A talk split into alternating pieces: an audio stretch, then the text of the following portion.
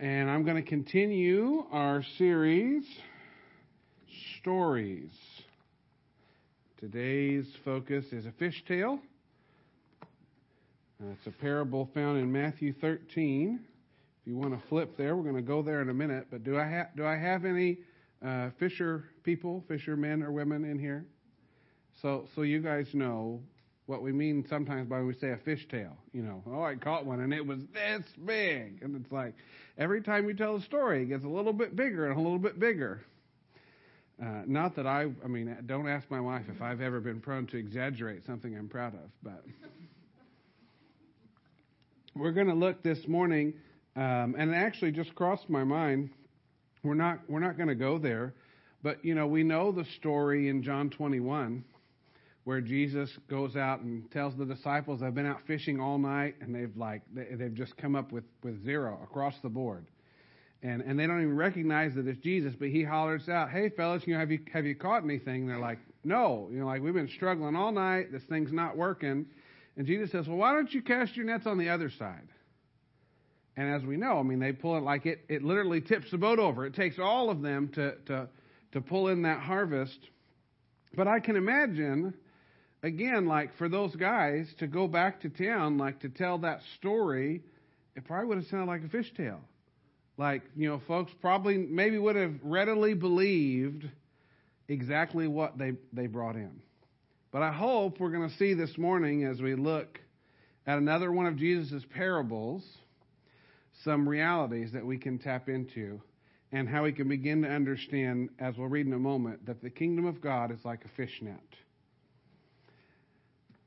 Go ahead and flip with me, if you will, to Matthew 13. Uh, we're going to just do verses 47 to 50. And this will be on the screen for you if you're following along. Now, we're not going to back up. We've touched the other verses prior. I know it starts with or. But in other words, he's been sort of trying to illustrate these kingdom principles with, with different stories. And so he says, Or is God's kingdom like a fish net cast into the sea? Catching all kinds of fish. And when it is full, it is hauled onto the beach. And the good fish are picked out and put in a tub, and those unfit to eat are thrown away. That's how it will be when the curtain comes down on history. The angels will come and cull the bad fish and throw them in the garbage. There will be a lot of desperate complaining, but it won't do any good. Now, before we dive into that too deep, I also wanted us to stop and think in that same story that I told from John 21. You know, again, for those of us here that, that fish locally, uh, you're probably not fishing with a net to start. And if you are, it's probably not the kind of net that is pictured in this story. Um, if you want to go ahead and throw that picture up, this is the kind of net that we're talking about. Like it's not it's not like a little thing on a pole that you just go and. Like this is a is a massive contraption. It, it's difficult to cast out. Um, and then, as we read or t- heard in that story from John 21, like when this thing gets full, it, it's it's a it's a process to to pull it all in. And as I was thinking and praying about this, you know, Jesus, what are you? What are some of the things you're trying to say to us through this parable of God's kingdom being like a fish net? And again, it, it's helpful be, for us to look at the at the context because we realize the details matter. Like this kind of net versus what we might have dreamt up if we didn't have that context. And the first thing that came to mind that I think Jesus is trying to tell us through this parable is that God's kingdom casts a wide net. God's kingdom casts a wide net. In other words, in the same way we illustrated with the harvest story, where we, we saw in, the, in that parable where it talks about a farmer scattering seed. Well, I don't know if we talked about this, but if you think about it, what farmer would cast seed on soil that they can see is clearly not good? They probably wouldn't, right? And it's the same thing when we think about this this fish net like going and, and, and it says in, in the scripture there, it's going to catch the good fish and the bad fish. The ones that are going to make it and be harvested, and the ones that are, you know, that's no good, we're going to have to throw it back. I think one of the things Jesus is saying to us is that he's actually willing to be extravagant, to almost be, be reckless. I also think of, of another familiar story where we read uh, about Jesus leaving the 99 to go find the one. Doesn't that seem kind of reckless?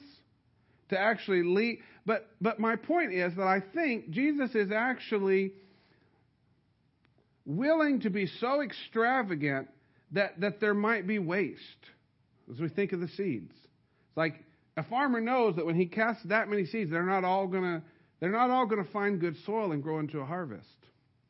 But Jesus is so concerned about getting the ones that he can that he's just spreading seeds everywhere. He's casting a wide net to bring it back to our, to our fishing analogy. Because as we read last week in John 3:16 and we're going to go on and read verse 17 here in a few minutes is that Jesus made it possible that no one would have to be destroyed.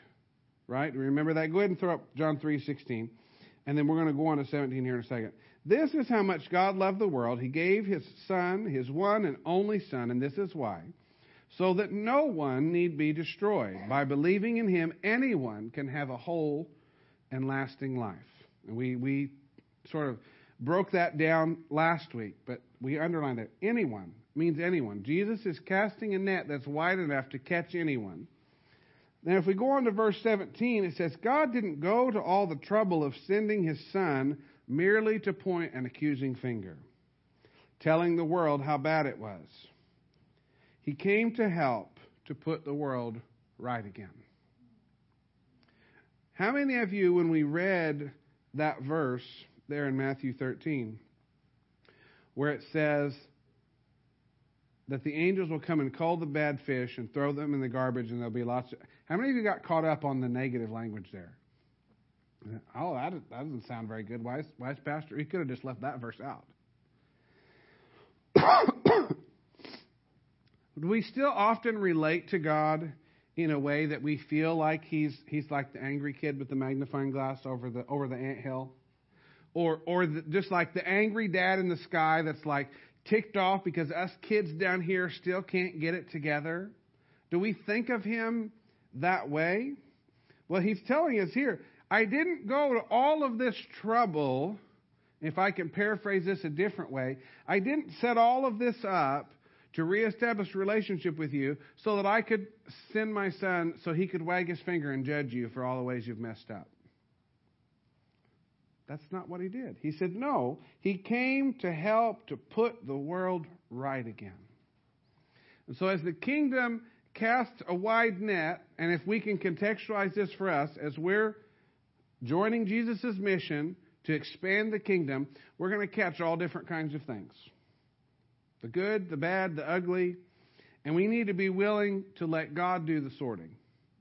But we have to cast a wide enough net because here's the truth of the matter if we go and, and, and we're trying to, uh, now nobody would do this, but if you're going and you're trying to, oh, you know, that, that fish doesn't look real good. I'm not going to cast my, I'm going to wait till the good one comes up. Now, we could make that case if we were talking about deer hunting. You know, I'm going to sit and patiently wait for the, you know, for the, that eight point buck I've been tracking. I, I, I could make a case there. But that's not what the kingdom of God is like. It's not just sitting and waiting patiently for, for the one prized one to come forward. Oh, yes, this friend, I, I know they're, they're ready. No, the kingdom says cast a wide net, catch all sorts of things. Let God do the sorting. Don't judge. We, remember, we said when we talked about the soils, don't judge the soil. Well, in this, don't, don't judge the fish. Cast a wide enough net that you can catch as many fish as Jesus brings into your net. Okay? All right, so let's move on. I already started touching on this about how God is willing to be extravagant. He set up this plan in such a way that He's willing to go out of His way to do things that seem unnecessary to us in order to catch the one, in order to partner with us to plant a seed. And I want you to think of the people in your life now, we've done this exercise before where we've had you dial up a name of someone in your life who needs to know Jesus, and, and we've talked about the power of praying for them. But I want you to do this a little different this morning, and I want you to think who is that person in your life that actually seems the least likely to come to Jesus? I'm not talking about the person that's like on the fence and have said, yeah, maybe I'll come to church someday or has, has shown positive, but like who is that person in your life that if you were to actually just categorize all the people you know, this person is like the least likely to come to Jesus? Maybe they're even to the point of being antagonistic towards Jesus. Maybe that, that when you are around them, they say, you know, it's fine, but, let, but we're not going to talk about religion. You know, it's like it's like a taboo subject because they're actually antagonistic. And Jesus would ask you, are you casting a wide enough net that even that person that to you seems the least likely to respond, it still has that opportunity before them? Now again, we're not talking about cramming things down people's throat or browbeating people with the Bible. I think those are entirely unhelpful tactics that the church has sometimes used. But we're talking about casting a wide enough net so that the opportunity is still there. I could tell you probably a number of stories if we had time of, of folks that would be described like that, that suddenly when they encountered something in their life that was really tragic or difficult, all of a sudden they reached out to those few people in their life that said, Oh, hey, I know you believe in Jesus. I know we've never talked about it. I, I know we, we've never really, you know, delved into that subject. But man, I just, you know, I just lost my wife, or or some close friend of mine was in, like whatever the the thing is, and and they will come to you and say, you know, would you be willing to pray for me? I just I just don't know what else to do. Now that doesn't always happen, but my point is that's casting a wide net. We're not saying I'm going to disconnect in relationship from you because you're not showing signs that you want to follow Jesus. I actually wonder, and I've told you this before, I've, challenged my own self. How many friends do we have that are not believers? Are we building relationships with people that believe and act and look just like us? Or are we casting a wide net? And building relationships with people that look different than us, that think different than us, that believe different. And and and I, this is so key. Your motivation matters. So I'm not talking about again. Oh yeah, that guy over there at work, man, he needs Jesus.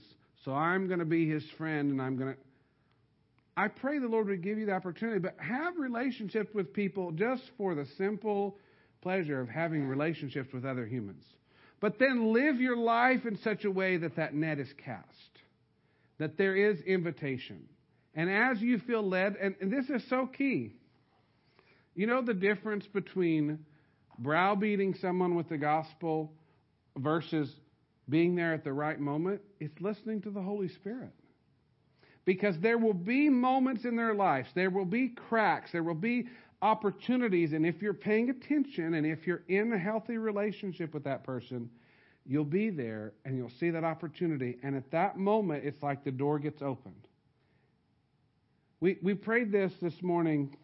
It's not original to me, but as we were praying this morning, it had just come to mind um, with the worship team before the service. And it's this picture. So imagine yourself sitting here, and we all do this at different levels at different times, but just picture in your mind that you've, you've built a wall around yourself. It's a pretty nice brick wall. And the prayer is, and, and you can use this for, for people. The prayer is, you can ask the person, would you be willing to just take one brick out of that wall and just let Jesus in? See, see, oftentimes we, we, we want people to go from zero to 60 in two seconds. We want them to go from antagonistic to the gospel to, you know, all, all, all the way in. It doesn't often happen like that. But if we can invite people to, to take a brick out of the wall that they've built around themselves, and even just that little crack, Jesus can work with that. Jesus can work with that, and he can use you to use that opening to, again, plant seeds of the kingdom. Okay. We, we talk sometimes about inconveniencing ourselves for the sake of others. Like that's just kind of, unfortunately, I know we don't like it, it's kind of like implicit in our call. As that following Jesus and listening to the Holy Spirit, inviting people into the kingdom, means sometimes I'm going to be asked by Him, or I'm going to find myself in situations that are inconvenient to me, that don't uh, match what I have planned in my calendar or what I want to do at the moment. But if I'm willing to follow Jesus, I'm willing to listen to what He's doing, I'm going to find myself in those situations where I have those opportunities. And I have found, again, the more we do that, the more we're going to have opportunities to actually have the fun of seeing people take those steps. And, and again, I, I, I don't really know how to illustrate this other than just encourage you that if you haven't had the experience of being even just a small part of somebody else's journey and taking steps towards Jesus, I want you to ask him if you could have that opportunity this week because I, I'm here to tell you, friends, there is nothing more fun than seeing people take life giving steps towards Jesus and you being able to have a part in that. You being able to partner with King Jesus to help them along that journey. To get back to our point of God being extravagant, that's why we will often be in. He, see, we need to be willing to go out of our way. We need to be willing to plant seeds where it seems like nothing's going to take hold. Because here's the key we don't have a limited number of seeds. We have an unlimited supply if we're willing to go with Jesus and do those things. But it's not like I've got a little pouch up here in my pocket. Well, I did my three seeds today, so I can coast. I'm good now. Now, again, I, I don't want you to misunderstand. I'm not talking about uh, becoming obsessive, right? This needs to be naturally supernatural. But I think we've got to get our mindset right. We've got to be thinking this way. And then Jesus will bring up, if you're listening, if you're paying attention, Jesus will bring up the opportunities. All right, we've got one more to cover. Uh, go ahead and flip, if you would, with me over to Hebrews 11:6. This will also be on the screen, but I pulled this out of the Amplified version uh, because I love the way that it draws out the meaning. Hebrews 11:6 it says, "But without faith, bless you, without faith, it is impossible to walk with God and please Him." Notice the emphasis. See, we, sometimes we hear it's impossible to please God without faith, and we think, well, then He's not pleased because I'm not doing right. No, He's pleased when we're walking in intimate relationship with Him. He's more concerned about who He is to you than what you're doing. Those things come second. The more you look like Jesus, the more you'll do things like Jesus, but we get it backwards. We try to say, well, I'm going to just, I'm going to try to follow the moral code and, and then I'll look more like Jesus and, and, and that'll be good and then, then he'll love me more and he'll be pleased. That actually doesn't involve any faith. Faith says, you know, I know I've walked this way and I've done this and I've not done everything right, but Jesus, I know that you're with me. I know who you created me to be, and I know that you're going to help me walk in line with my calling more than whatever the thing is that I've just done or the thought that I've just thunk. Right? You're saying, Jesus, I'm choosing to believe that what you say about me is true more than the way I feel about me. Is that a hard one? I know it is for me.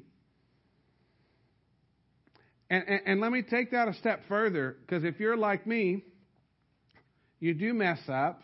You know, you do slip into to anger over something somebody did or or you know what, whatever your your area of temptation is and you feel bad right?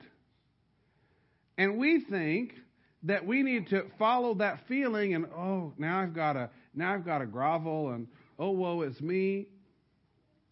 The truth of the matter is the simple fact that you feel bad in the first place is absolute confirmation that you are in touch with god because if you were truly in the devil's camp, you wouldn't care.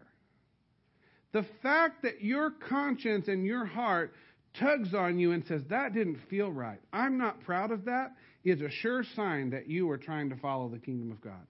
And so you can actually come to your good and loving Father and, and, and be, and just like we said, we don't have to fake it.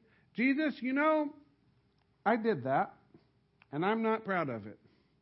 But I thank you that that's not actually who you made me to be. I'm sorry that I stepped out of line of who you created me to be, and, and I, you know, I wish I hadn't done that. But I thank you, Jesus, because I know that I don't have to be a slave to that. I don't have to stay in that. I know that you have given me grace today to be able to walk away from that activity and follow you. You see the, you see the, the flip there? How you, you're, you're coming to Jesus and saying, I actually need your grace. I need faith to be able to walk with you. And that's what he's most pleased with. Is it, can, can, I, can I redefine sin for you? Uh, we've done this once before. Sin is not just, I did something that breaks the moral code. That's how most of us think of it. You know, something outside of God's law or outside of God's design. No, the root of sin is that I, I broke the relationship. I acted in some way that it actually, and that's usually in a small way. I'm not talking about, you know, just you completely walk away. I mean, that, that could be. But I'm saying if you think about it, the things that we would call sin, they cause a sever in that relationship, in that intimacy with Jesus. But he's not standing in judgment for what you did. He's saying, let's mend the relationship. Let's come back. Let's give you the grace and the power and the things that you need to walk a different way, to be more intimately in love with Him. Okay? That was a lot extra for the first sentence.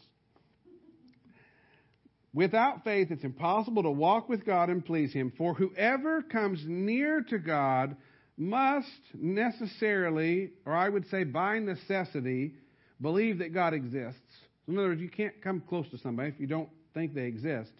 But this is the part I want to focus on. He that he re, believe that God exists and that he rewards those who earnestly and diligently seek him. The kingdom, and we're going to talk about here for a minute before we wrap up, is full of reward. See, for those of us that have had that mindset that God is just sitting up there with crossed arms you know, watching to see, you know, I, I just know they're going to mess up again, and I'm going to have to send judgment, and I'm going to have to correct. No, see, God is actually setting you up for reward. And we don't always make the right choice. I like to think of it this way. We think of the garden, and they had, they had the two trees to choose between. Every choice in your life is another set of, of two trees. You can choose good, you can choose bad. But it's not because God is trying to trip you up. It's because He's trying to teach you how to choose the kingdom things and therefore receive. Now, maybe reward is not exactly the, the best word here because we're not talking about, you know, you got an A on your test and so you get a sticker. We're talking about the kind of life that we say we want to lead. We're talking about the fruits of the Spirit. We're talking about peace, love, hope, joy, gentleness, patience, self control. Are those things that we can do really, really well just by gritting our teeth and learning how to mm, just grind it out and force ourselves to, to feel that way? Or is it fruit from the relationship with Jesus? As I walk more closely with Jesus, He is going to reward me with fruit that actually changes me into more of the person that He designed me to be in the first place. Every choice that you have, from the mundane to the major, is an opportunity to choose the kingdom and, and move closer to that reward. Now, we could contextualize that out into our ultimate reward too. But I don't want you to get tripped up because we're not also not saying that every time you make the wrong choice, well, it's not like the board game. You know, well, you got to go back three spaces and try again. There's always an opportunity to make another choice to, to go the right way. In other words, you, you're never too many wrong choices off of the road to get back. And actually, Jesus has not even left you when you've done that, when you've maybe gone this way and made, maybe you've made a whole string of choices. And at some point you stop and realize, ah, oh, I've just made a mess of my life, of this situation, of whatever it is. And in your mind, you're thinking, man, it's a long road to get back to where Jesus was trying to take me. And then you realize as you turn around, he's standing right there next to you. He's not counting how many missed steps you've taken. He's standing right next to you with a fresh choice. Okay, but what about now? Can you make this choice? Will you come towards me? Will you let me fill you with my grace? Will you let me forgive you? Will you let me heal you? Because I don't know if you know this, friends, He always wants to. He is ready, He is willing, His heart is set towards you. We know Jeremiah 29:11, I know the plans I have for you, says the Lord. Plans to help you get by and hold on until you get to heaven? No. Plans for good. Plans to prosper. Plans to have more of the kingdom show up in your life.